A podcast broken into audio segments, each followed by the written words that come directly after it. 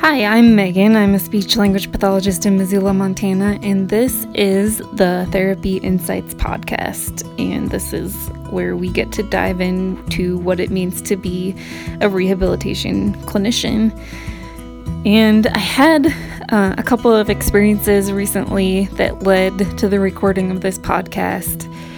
And it's probably one of the most favorite conversations I've had. It's super inspiring to me. And I think that it starts to capture the brink that we are on in healthcare. And the thing that I would compare it to is like life before the internet and life after the internet. And I don't think sometimes we fully realize just how different life is now. And I think that that's what this concept of the learning health system is going to do for healthcare and for us as clinicians and for us as patients as well.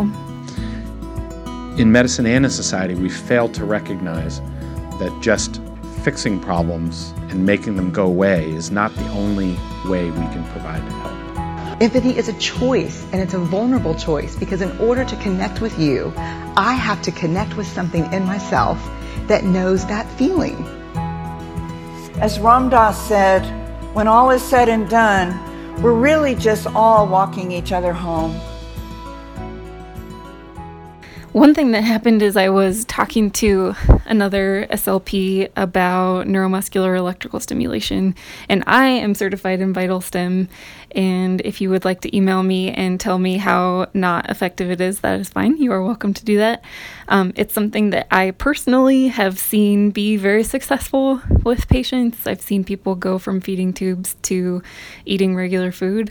Um, and but you know we can sit and argue about if that is just what would have happened anyway and if VitalStim or nmes was justified in any way. Um, but i was talking to this other slp and she did not believe that there was a strong enough evidence base uh, in favor of nmes for swallowing.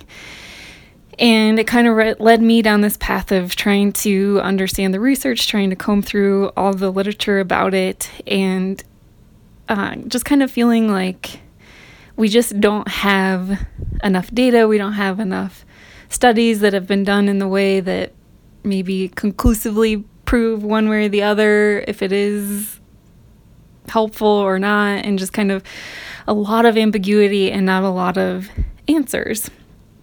And I thought, like, what if, what if every speech pathologist who chose to use NMES with a patient was able to document what happened, whether it worked or not. And like, what if our knowledge base was not based on randomized control trials, but actual real data from actual real people from all over the world? And that is exactly what uh, a learning health system is. Um, the second thing that led me to this interview and meeting Josh Rubin and sitting down with Josh and also James Laskin is um, I sent out a poll kind of asking people to rate what they saw as the biggest challenges of our time in our field right now. And at the very, very, very top of that list was the gap between clinical research and clinical practice. And this feeling that we are very siloed and sometimes people who are doing the research aren't really they're they're not in the world of clinical care. And so sometimes maybe they're not having the same perspective as somebody who's going to work every day and trying to do the best they can to help patients solve problems. So we have this gap. And again that led me to the learning health system. So, the conversation today, you're going to hear three voices. You're going to hear mine, and then you're also going to hear Josh Rubins and James Laskins. Josh Rubin serves as program officer for Learning Health System Initiatives at the University of Michigan Medical School's first in the nation Department of Learning Health Sciences. He is also president and CEO of the Learning Health Community and serves as executive director of the Joseph H. Kanter Family Foundation, which is the only philanthropic foundation founded by a patient with the mission of realizing the learning health system vision. He previously served as a senior policy fellow at eHealth Initiative and as a senior consultant at IBM Global Business Services, working at the intersection of health information technology, healthcare policy, consumer engagement, and public health arenas. The other voice that you're going to hear is James Laskin. And I will try to sum up James's career, although I for sure am not capturing it all. Um, but James grew up uh, grew up off the coast of Vancouver Island, British Columbia. He is a Canadian trained physical therapist and has been a professor of physical therapy for 24 years, maybe 25 by now. Um, and in the past 20 ish of those have been at the University of Montana. After working at a large metropolitan hospital for several years, he spent a year traveling throughout East Africa, India, Nepal, and Indonesia before taking on his PhD. Uh, after graduating from PT school, he was introduced to sport for people with physical disabilities and the Paralympic movement.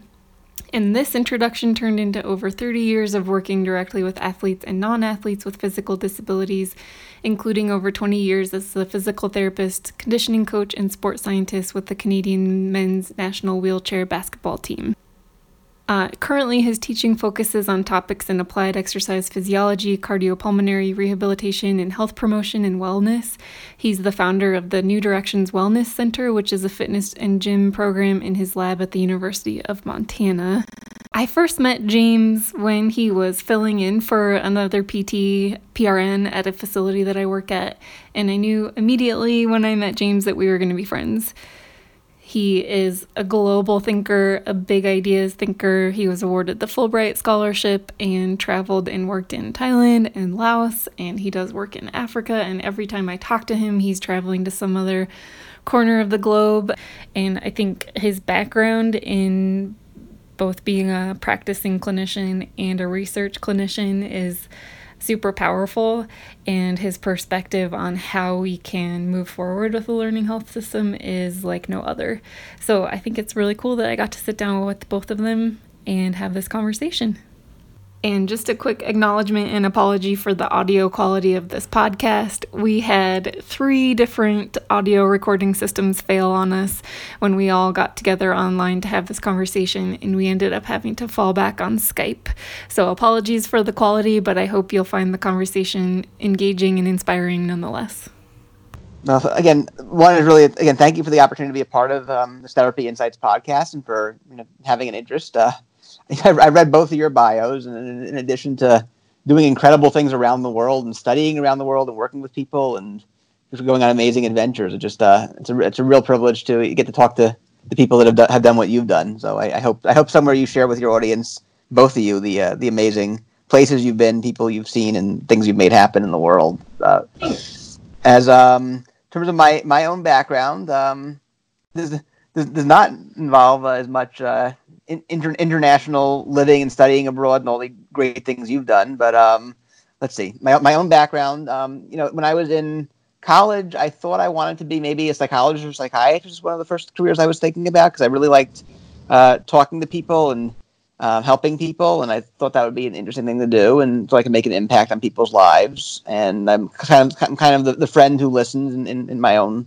circles and friend who's there for people. Um, and then I, uh, you know, did some volunteer work at, at, mental hospitals and volunteer work helping people um, and working in those systems, and found that, um, you know, there was something very flawed in the system that wasn't identifying the problems people were having early enough and wasn't preventing them, and insurance wasn't necessarily covering what it seemed like people really needed to get better, and I just uh, got into wanting to do something to try to fix the uh, fix the broken system that was letting too many good people, in- including people on the clinical side that wanted to make a difference, and uh, for lack of a better word, the patients themselves and their families uh, slipped through the cracks over and over and over again. And I was uh, going to college in Washington D.C. and saw a real a real value in maybe doing something in the policy arena and to do that. So I ended up um, pursuing a joint degree in, in, law and public health. I got a, a, law degree and a master's degree in public health together. Um, initially with the uh, public health part focusing on mental health, but then then branching out to really again looking much more at the whole health system or, or, or lack of a system thereof, and and um, and what what it's uh, what it was and wasn't doing. Um, later would go would go back to school and get a um, or continue with school and get a joint degree in uh, master's in business administration, master's in public policy. Really trying to understand the economics of healthcare more, the management side of it. Um, policy side, the, the, sort of political science behind it, and really piece together to do something about the system, the, the, the non-clinical, non-technical uh, pieces of trying to make a difference in this very, um, very complex, uh, very complex system that is that is that is healthcare. Um, worked at IBM uh, for a while after I finished school. Um, learned an awful lot about technology on the job and got this opportunity to consult for uh, federal government healthcare agencies and, and, got a chance to really sit in and see how various p- pieces of, of, our federal government does healthcare and what they're doing and um, how that all works, which was an amazing opportunity. Ended up at a, a nonprofit called eHealth Initiative for a while, and then um, which I would describe them at the time as being almost a United Nations of, of, of different stakeholders interested in health IT and interested in making an impact in that arena. And then I met a guy named named Joe Kanter, and Joe is uh, going to be celebrating his 96th birthday in a couple of months, and he uh, is a truly extraordinary guy. He um, grew up um, in Alabama during the Great Depression, um, fought in World War II, and became a, uh, self-made multi multi millionaire um, through what he described as, as overthinking things, as trying to find the smartest people in industries he didn't, knew nothing about, and asking them all the right questions. And he's he he was knighted for the way he he did this on the battlefield in World War II. And he, again, he built businesses in banking and in construction and building planned communities, and eventually in, in the movie business too, uh, doing this. And in the 1990s, when he was a, a prostate cancer patient, he wanted to do the same thing with his care. He wanted to be able to ask every patient who was kind of like him, um, you know, what treatment did you have and what was the outcome? And you know, sort of virtually do this and be able to get lots and lots of data to make a very good health decision. And was uh, shocked when he spoke to some of the best doctors in the world and learned that at the time um, healthcare did not work that way. And set about building his foundation, the Joseph H. Kanter Family Foundation, to uh, to change that. So uh, met him. I did, did, volunteer work for him for a while while uh, continuing my job at eHealth Initiative, and eventually would um, end up being offered a job by by Joe to uh, be the executive director of his foundation, which is a job I uh, took um God, um, I guess not, over nine years ago, going on a decade, and I've known him for over a decade, and uh, have been um, trying to realize that that vision ever since. Um, I, I, I, presently work um, in a, in a few different synergistic ways doing that. I'm, I'm now part-time executive director of his foundation, um, with with the with the foundation really being focused on on, on, on building things. I'm, I'm pushing the idea on you know, just trying to trying to make this happen again. Something he something Joe was talking about before um, internet was even a household word, but also um, synergistically, I, I, work at the University of Michigan Medical School in a department that we've created there called the Department of Learning Health Sciences. We think it's the only academic department at a medical school um, in in the world, as far as we know. It's the first of its kind. It's really about the very interdisciplinary science of um, how do you um, basically turn systems that, that are, are dumb systems that really don't learn routinely from experience into systems where learning from every experience is, is, is part of the culture and how do you create infrastructures to do that? And it really is uh, again very interdisciplinary. It brings together people and technology. And i'm i'll probably i'm sure i'll be talking more about that um, in a minute. And then um, in addition to that i'm also pre- founding president and ceo of a very small nonprofit organization trying to make a big impact called the, uh, the learning health community which i believe megan is how you uh, came to find find me. And um, I'll be talking more about the learning health community later, but that's really seeking to build a, a very multi stakeholder grassroots movement around this whole idea. Um, what I'll talk about is a, a leaderful movement, a movement not that's leaderless or rudderless like a ship, but a, a movement full of lots and lots of leaders at lots of different levels making things happen. Wow. Yeah, and it's so exciting. And when I saw your work, I was like, this is exactly the piece that I know that rehab clinicians are wanting. And um, I wanted to read for the listeners the mission statement of the Learning Health System so they can get a sense for what you're up to, mm-hmm. in addition to what you just said. Um, Perfect and it is the learning health system will improve the health of individuals and populations. The learning health system will accomplish this by generating information and knowledge from data captured and updated over time as an ongoing and natural byproduct of contributions by individuals, care delivery systems, public health programs, and clinical research. and sharing and disseminating what is learned in timely and actionable forms that directly enable individuals, clinicians, and public health entities to separately and effectively make informed health decisions. The proximal goal of the learning health system is to efficiently and equitably serve the learning needs of all participants as well as the overall public good. And I was especially drawn to the list of core values that were developed, um, that were defined for the learning health community. And those are person focused, privacy, inclusiveness, transparency, accessibility, adaptability, governance, cooperative and participatory leadership, scientific integrity, and value. So I was wondering if you could talk about how you arrived at those core values and how they've driven the direction of your work. Sure. So um, a little background. We, we started we started the work to make that happen around 2011 and, and arrived at the core values in, in, in 2012.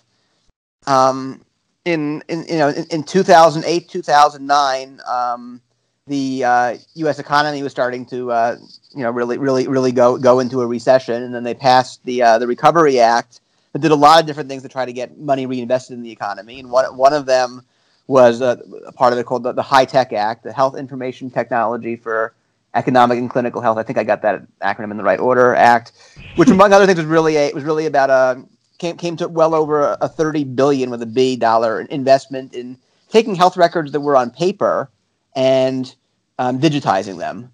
And that you know that, that movement towards towards having records digitally um, cre- started to create create the raw material for what what, what, what could be termed a learning health system.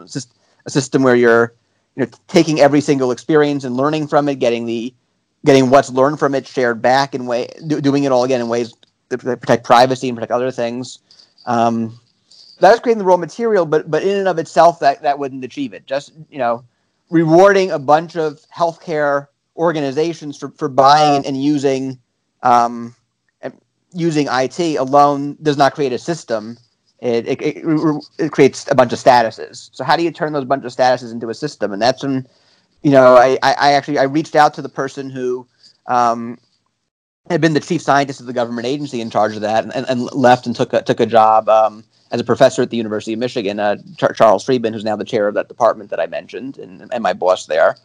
Um, and um, he and a, a, bunch of other colleagues um, really got together and started trying to think through how do we take um, this idea of a learning health system sort of could be the pinnacle goal of all these investments in technology and all these changes that are happening and, and, and make that something that uh, could really could really become a, a, reality for the for the country and for, and for the world frankly and in fact we, reached out to people overseas and this has become a, a real global phenomenon but so so you know modeled after sort of the, the way the united nations began or early developments of the internet, we looked at this idea of, of things that are chaotic, that are um, almost too big to, to be command and control style, but ha- sort of have to take shape as a movement. And um, basically realize that the starting point for all that is getting lots of different stakeholders to agree on the core values. So we, we held a meeting um, funded by the Kanter Family Foundation at the uh, National Press Club in Washington, D.C. in 2012, where we, we brought you know key stakeholders from um, folks you know representing um, health, health the, the, right people in, in, inside of healthcare and in the system you know across the campus, including uh, key patient activists, key key um, health, health IT people, people from health systems, practicing clinicians, and a whole whole bunch of other stakeholders, and um, came up together with the set of core values for a, a vision for the a, a, vision for the future of healthcare and health. Thanks.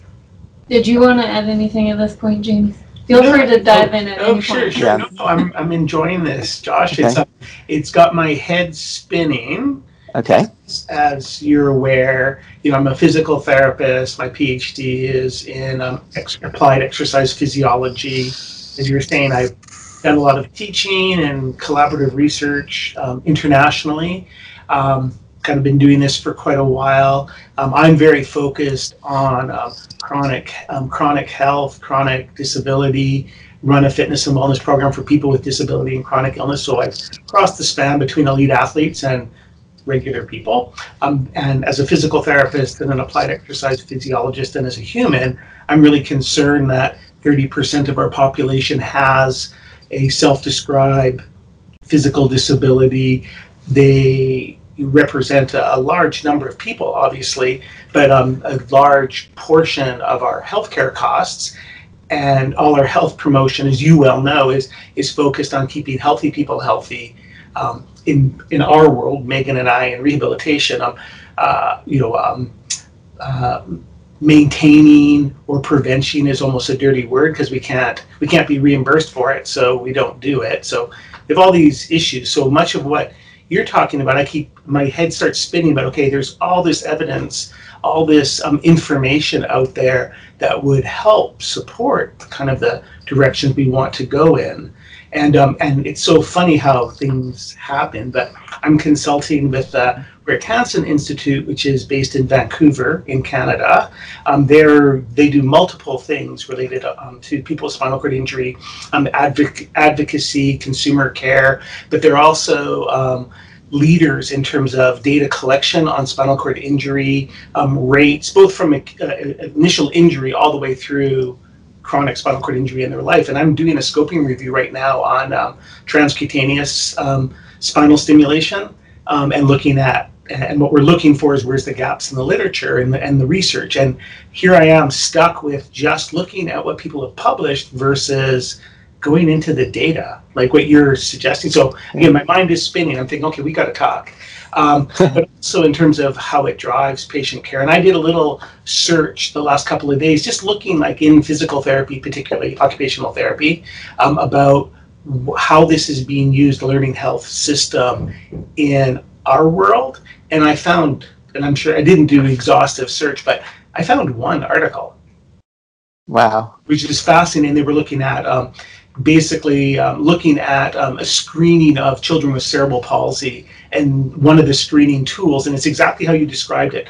You know looking at standard of care all these things we're doing. Oh well with children with mild cp we really don't need to do a hip x-ray every year. And so they're saving the children exposure to radiation and they're saving $66 per child per year.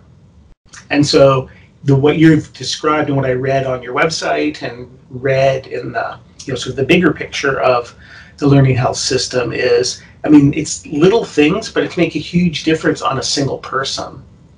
And so um, I, yeah, i'm just interested in hearing i mean i want to learn from you not just the, the big picture but actually the application because trying to think about okay so in, in my world in our world where the n is probably smaller um, but electronic health records are there and being used, but there's probably data that's not being collected that could be collected. And so maybe part of what we could learn from you is well, what are the things that should be collected?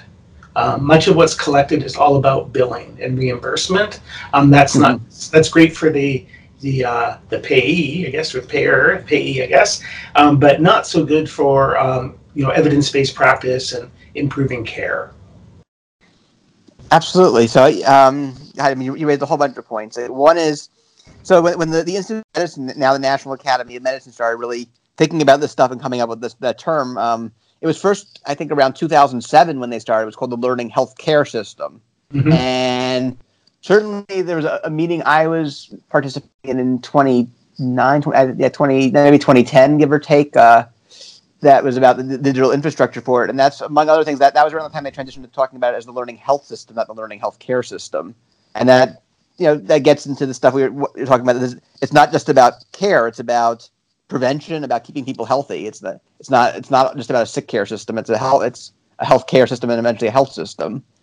Um, thinking through, you know, you, you raised a very important point about you know there, there's there's knowledge out there that's that's, that's hard to find. That, that that I think the the challenge we have is this is the rate at which knowledge is being generated and the kinds of sources it's generated from is, is, is just increasing over and over again. I, I, I, read there's one article about the, the future of medical education um, that, that pointed to the fact that, you know, in, in the 1950s or something, you know, biomedical knowledge doubled every 50 years. There's by, by, by some metrics, but in 2020, it's going to be doubling every 73 days. And how, how, do you actually get you know th- th- this knowledge? Th- there's no possible way anymore that someone can go to um, medical school or, or other kinds of clinical training, nursing school, med school, tra- and, and keep up with everything they need to know just by reading a few journal articles, as, as you know, in, in the limited free time they have because they they have so little time anyway because they have so, they're trying to spend the time with patients and so many other things. So getting the knowledge where it needs to go when it needs to go there is a whole other piece of a learning health system as well. Uh, managing the knowledge, making sure it's up to date, you know, making sure that you're getting the right knowledge to the right person at the right time. You know, almost like a like a pill. The way a prescription a prescription drug has to be given to the right person in the right dose in the right form in a way that works for them. So too does knowledge, and that, that becomes critical. Um, so it's really it's, it's thinking along the lines of these, these learning loops where you, you you you take something that's happening in the world and you collect it as data. You, t- you take the data and you analyze it, you turn it into knowledge. You take the knowledge and you get it to the people that have to make a good decision and and put it put it in their hands in ways that they can use it to make a decision. And then you see if it worked or not, and you start and you, you start another cycle. You make this cultural commitment to keep it. It's not just uh, it's not just a one-time thing. That's that's why it has to all be sort of underpinned with infrastructure. It can happen easily, almost invisibly, and at some point, it just becomes part of how things are done, and you don't think twice about it. Right. Yeah. I think that's such the interesting thing is like right now this seems like such a crazy idea to a lot of people, but then once it yeah. happens, it's going to be like, how did we ever survive without it? And hmm. like James is unique because he actually works with patients. So hmm. he's in both yes. worlds. Like he's in the clinical world and he's in the research world. But research. what happens so often is like researchers live in their own bubble and like active clinicians live in their own bubble and it's like you got to stay in your own lane and we can't work together even though we mm-hmm. should and like this is the perfect solution for you to do that so but it almost seems like and you can correct me if I'm wrong, but one way in which this could be used is like we do these, whatever the research is done, and we come up with our conclusions, and this is mm-hmm. How it should be used, or you know, any treatment, uh, medical, you know, uh, surgical intervention, a rehabilitation intervention, a, a, a pharmacological agent.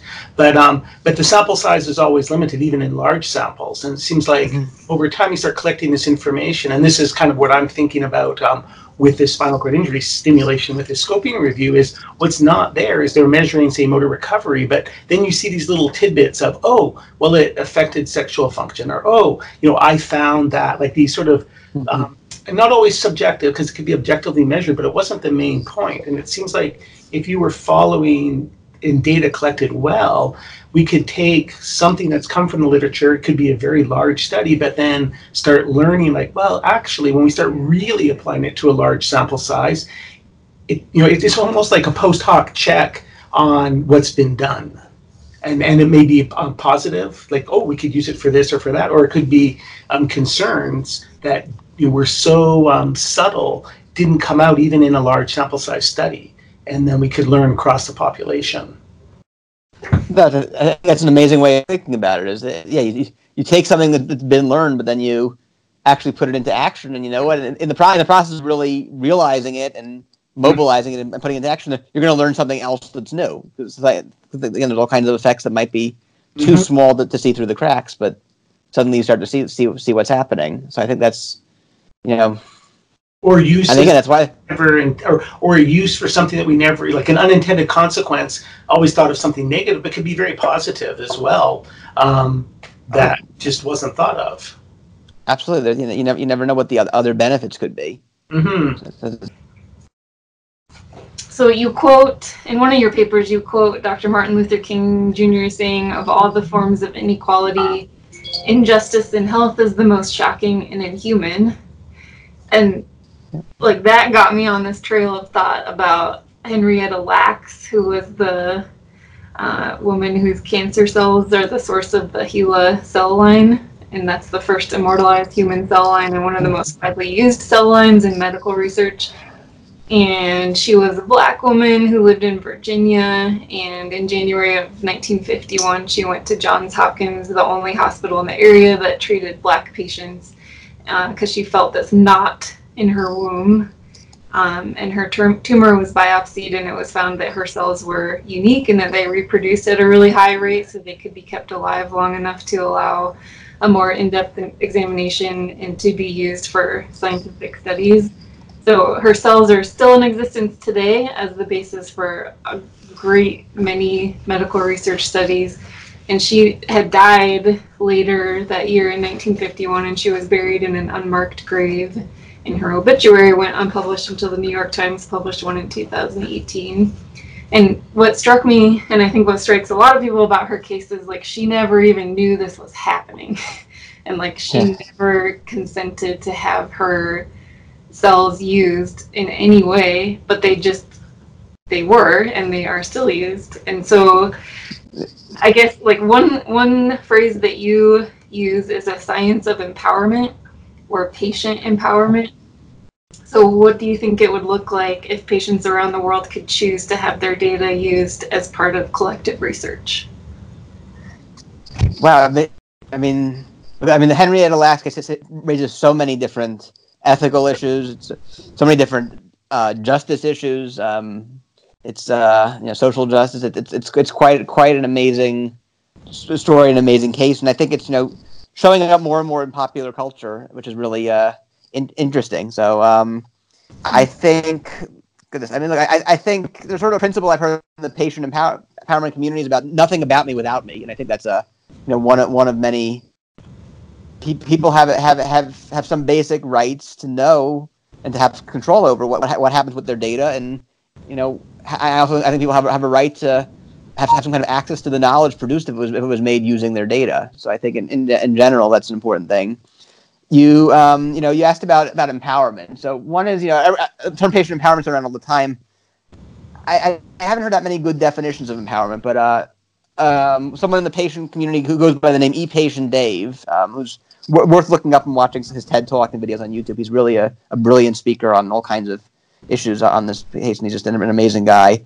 Um, he t- he found a, a, definition of empowerment used by the World Bank, and it's it's about increasing the capacity of individuals and groups to make choices, and then take these choices and transform them into desired actions and outcomes. And that is you know really how you have to think about empowerment, and that goes to the the core. So you, you, know, you can't make if you're not informed what's going on, you can't possibly make a choice about it. So I you know, it's quite possible. I don't, you know, obviously I don't know Henry. It's quite possible if you, if you told Henrietta Lacks, you know, that you, you have this opportunity to, to take what you've been through and make a difference in the lives of others by sharing. You know, she, she may have may have consented and may have just wanted to say, okay, but I just want to know how it's being used and what impact it's. There's a lot of people that would do that, and it's. Uh, but the the important thing is to, I think, you know, give give people the right. And again, there's a, there's a, a lot of talk about data and you know who owns data. There's a, a, a, a you know there's amazing thinking about this. Um, and folks, there's a, a, woman named Dr. Deborah Peel who works in this organization called Patient Privacy Rights, who really um, looks very critically at the, at, the importance of privacy and, and and, and, all the ways that right now, frankly, it isn't isn't respected in the ways it needs to be. And um, where was I, where was I going with this? I think um,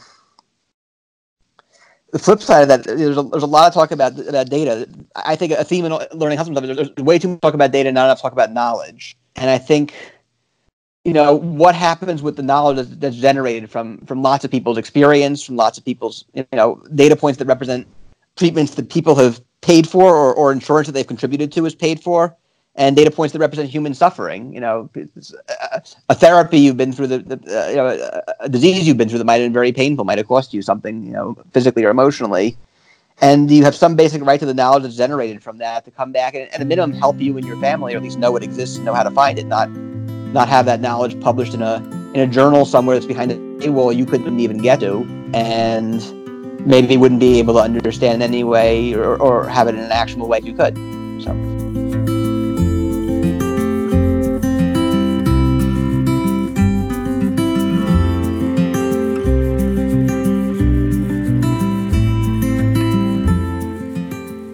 Therapy Insights podcast is supported by Therapy Fix. Every month, a team of licensed and practicing clinicians work together across the country to comb through the latest research and create engaging, expertly designed handouts, interventions, and resources. Hi, my name is Megan, and I live in Fort Wayne, Indiana. I'm a speech therapist, and I subscribe to Therapy Fix because of the great resources and the evidence based information. My favorite resource was the handout on the free water protocol. It has all the information on a nice single sheet and it's very clear for patients to understand. I love Therapy Fix. Learn more and subscribe at therapyinsights.com.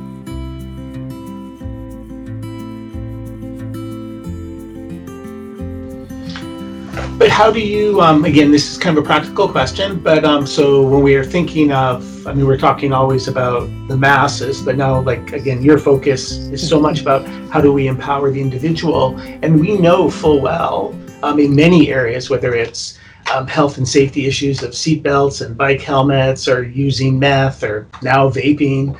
Um, that, um, just because people have the information doesn't mean that they use it.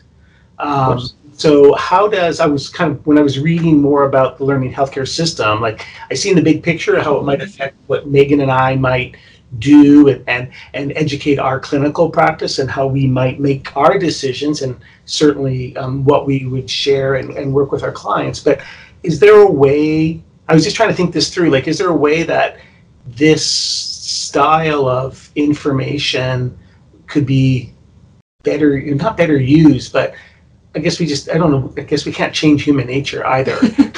but but I mean, but how could it be used to help us educate people better?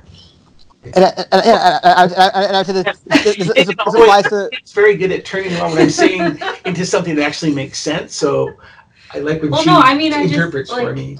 Like obviously we want we want people to make the best decisions. Mhm. But then one thing I think about a lot is the right of the person to make their own decision, even if we think it's the wrong decision. Yes. So, Yeah. and especially in like skilled nursing settings, which is the setting that I'm the most familiar with, like we we as caregivers and providers and clinicians, like we come up with this plan.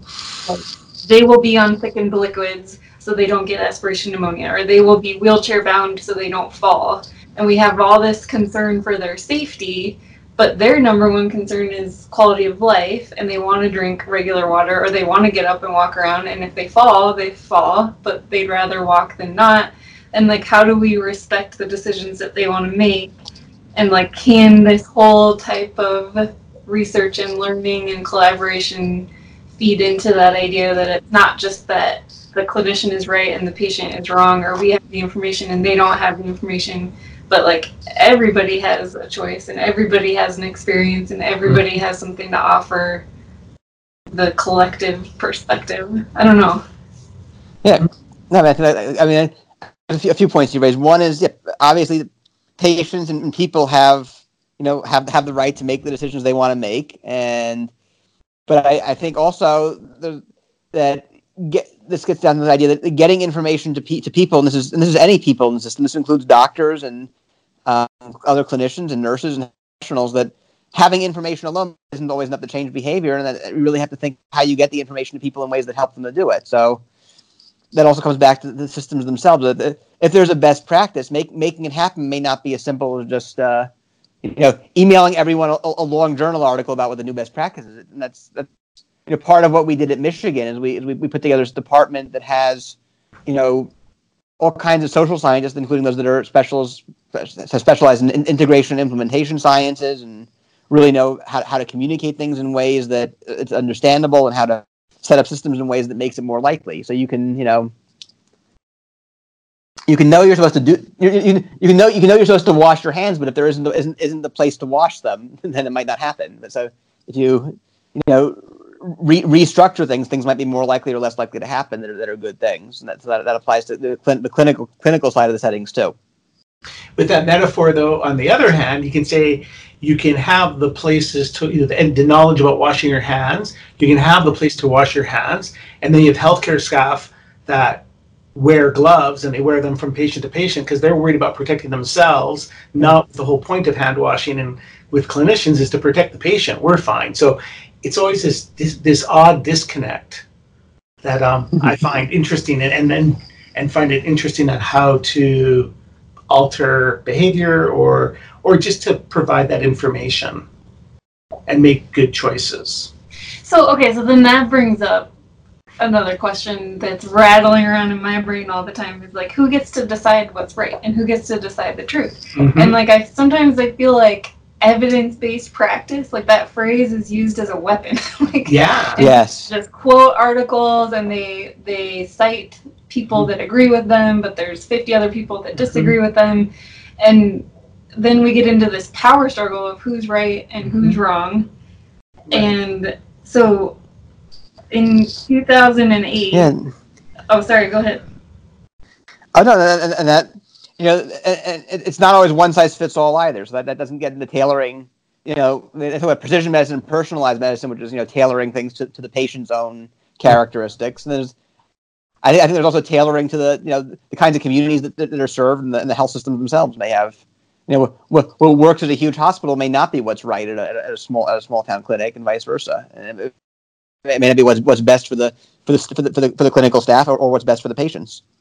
And going on with best and evidence-based practice, the, mm-hmm. one of the things that really came to my mind is, and I know you're well aware of this, as is Megan, is what is published and how much is not published because it didn't work or whatever, you know, for lots of reasons.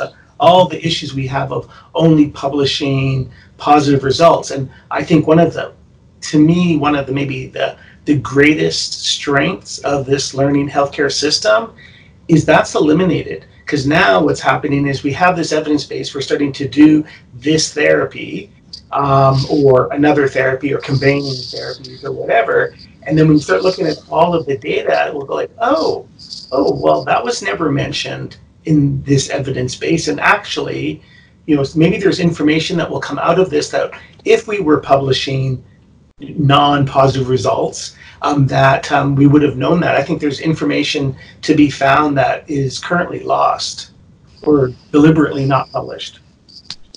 I think I, I, I, there's information to be found, I think that there's ways. I, I, I, I think that the culture behind a learning health system, you figure things out quicker. I mean, I think about the uh, the opioid crisis, and I just you know the, the thing that always comes to me is how do we cr- structure things in a way that the, the next thing of that of that magnitude gets identified quicker and solved quicker. Well, vaping. Um, I mean, just look at Yeah, vape, vape, yeah, vaping exactly. in the last happening couple right of weeks, we've gone from oh, it's probably not so bad to oh, there's seven kids are dead. And I mean, my students, I teach cardiopulmonary rehabilitation, and they're bringing it up in class right now, going like, you know, we're talking about tobacco smoke, and they're saying, well, what about vaping? And they're bringing up on their darn laptops and tablets in class, like, well, this just came up from the CDC today, and so, yeah, which is fabulous. It's just fabulous, and I wonder if using this sort of learning healthcare system method of collecting data, Yeah. we'd know about. I mean, even though most of us suspected that vaping probably wasn't the panacea and the perfect way to have fun um, and, and and to get your nicotine or CBD or whatever it is that you want, or just look cool as a teenager, that there are consequences. And I bet you we would find we would know more and find out faster. I agree with you. Yeah, exactly. Yeah, no, so yeah, you, you, I don't have numbers in front of me. Years ago, a guy named Dr. Larry Norton at Sloan Kettering looked at the uh, look at the, the four years or so it took us to figure out that Vioxx was hurting people and take it off the market. And he, and he, and he started to show that if you you know if you had a network wiring, you know, I, I don't remember the numbers, but you know, if you if you if you wired, you know, t- ten million people together. And, and, we're- looking, at, we're looking, you know, doing sort of active post-market safety surveillance on the data. You might have figured it out in six months, and you know, and if you had the whole country wired together, it might have been six weeks or something. I forgot the exact numbers, but something like that. That it, you know, sh- sharing lots of data and, and looking at it, you, you take things that, that take years to figure out, and, and you get to the truth quick, or at least you, or at least you get a signal that there might be a problem. Then it takes you know people to intervene to look at it and think about it critically, and, I'm sure there's arguments on both on, on every side of it, but at least you at least you can try. At least you have a have a hope of trying to find something. Right. Right. And in speech pathology in particular, there is just a complete lack of evidence base. But again, like that phrase is used so widely to defend what how people want to do their treatments. And I was looking at the the report that the American Speech Language Hearing Association compiled and they had a list of about 1200 people doing research in speech pathology and audiology. 750 of those were in speech pathology. 69% had a doctoral degree, and of those 69%, about half of their time was devoted to research and half of their time devoted to teaching. Um, they only about half of them had access to appropriate funding sources. 23% reported they were able to produce a randomized controlled clinical study, and only 43% reported they were able to draw participants from healthcare settings. So, like, when you start looking at these numbers, you realize that there's only about 274 people with SLP doctoral degrees spending half their time conducting studies to provide all of the evidence base for all of the hundreds of interventions for speech pathology, from hmm. pediatrics to geriatrics. Wow. And they don't have enough money and they don't have enough time. And not only that, but major fields of study like dysphagia or swallowing disorders are just completely missing from this report. And that's arguably, you know, some people spend 100% of their time working with people with swallowing disorders, and they're not even listed in this report of research.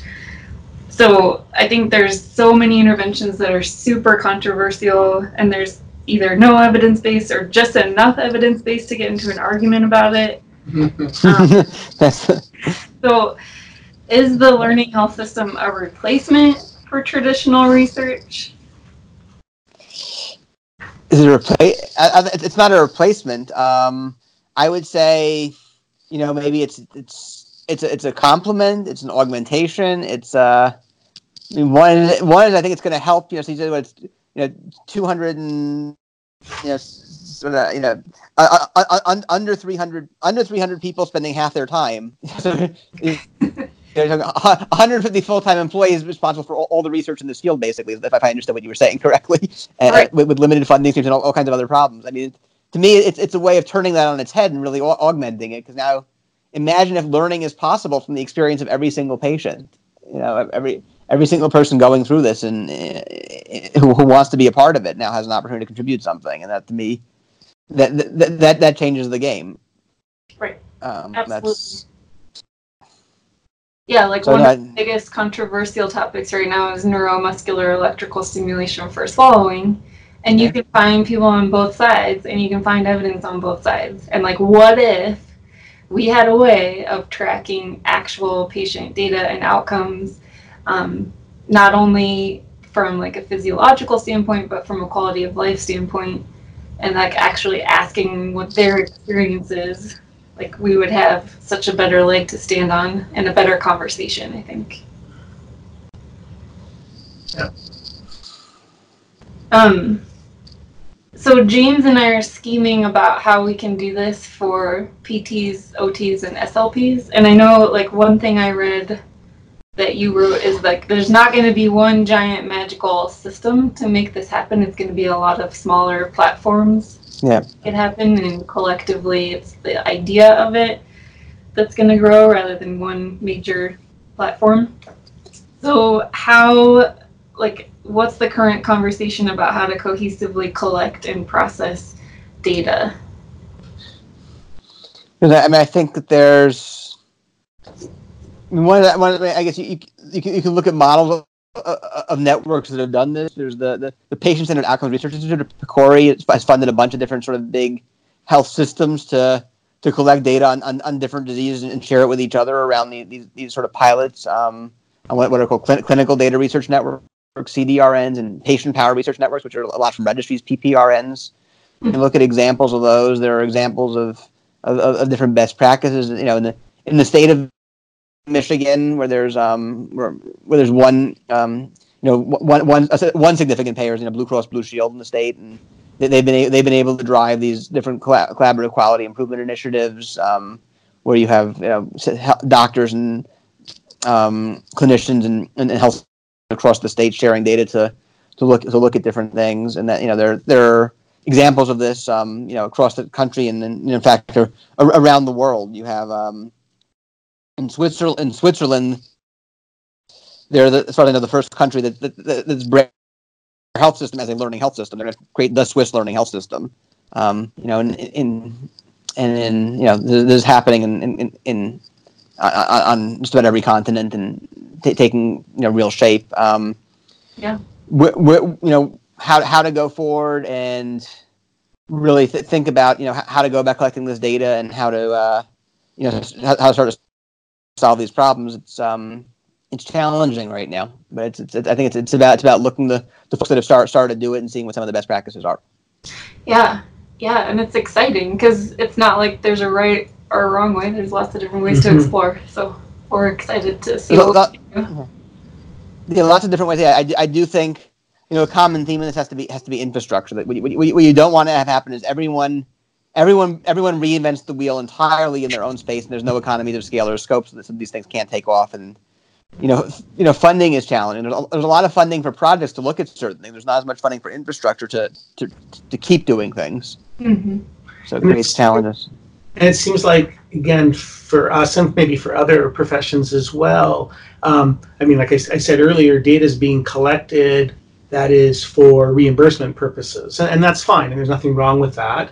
But, and some, and even the outcomes that are collected are kind of based on reimbursement purposes. And so I think there needs to be some forum, both from the patient perspective, quality of life is key, um, but also from the clinician perspective, and then from the academic researcher perspective is so what are the what is the data that needs to be collected? You know, you can get overwhelmed and collect everything, so that's foolish.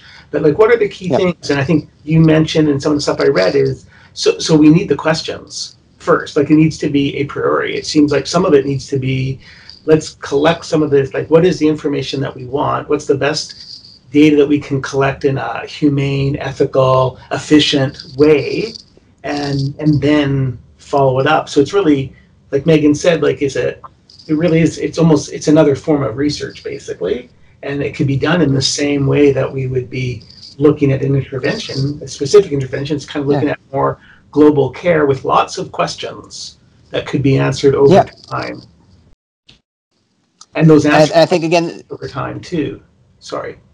Yeah, and, and, and I think that the starting points for figuring these kind of things out are always or always sort of multi-stakeholder, multidisciplinary. So you you, know, you mm-hmm. bring the, together to figure out ways to be. yeah, You, yeah, you, you, you bring together the, the expert clinicians in the, in the area. You bring together clinicians in in other health areas that, that are affected by it. You bring together the patients themselves. You start to understand what, what matters to each of them and what each of them, and then the re, and the researchers and what matters to each and what, to, what what do they need to know to do their job. And you start to build standards around this. And, Mhm. and, uh, and then that's the other thing. Is collect doesn't be identical. Collect collect stuff on different sites or at different times and standardize enough ways that you can at least compare or at least have enough metadata about what you're collecting that you know. I'm thinking You in the setting that Megan and I often, well, I work a little bit and she works all the time. If you were asked the clients what they cared about, it would be like, can we just get better food? Like, can I, like not, not just as an SLP, but I'm thinking of the most common complaint I hear when I'm doing work in the same facility that Megan works in is there's like, you know, like, yeah, this is all fine, like blah, blah, blah. But actually, like, you know, can I get someone to help me go to the bathroom when I need to go? And can breakfast, you know, can I just have a, like bacon or whatever? I don't know, but but it, but again, that's really important to know from the client's perspective. Was like, what's important to their quality of life? Like, Yeah, it's. I mean, I mean, and getting to the, you know, the, the whole the whole quadruple aim of you know, be, yeah, be, you know, better better better care experiences, better health, you know, better mhm. you know, better better better, better patient satisfaction, better you know, lower costs and and and, and better and, and satisfaction of the, of the clinicians and the, and the care teams too. I think I think all, all that you know that's why it, all that has to get looked at together. You can't you, you can't just you can't just look at costs in isolation or, or, or vice versa. All, Well, I have loved this conversation. I could easily talk about this all day Yeah. with both of you. Um, Okay. I have two more questions and then I'll let you go. So, Okay. first question being like, where can people go to learn more information about this? Are there any upcoming conferences that you would recommend or resources for clinicians?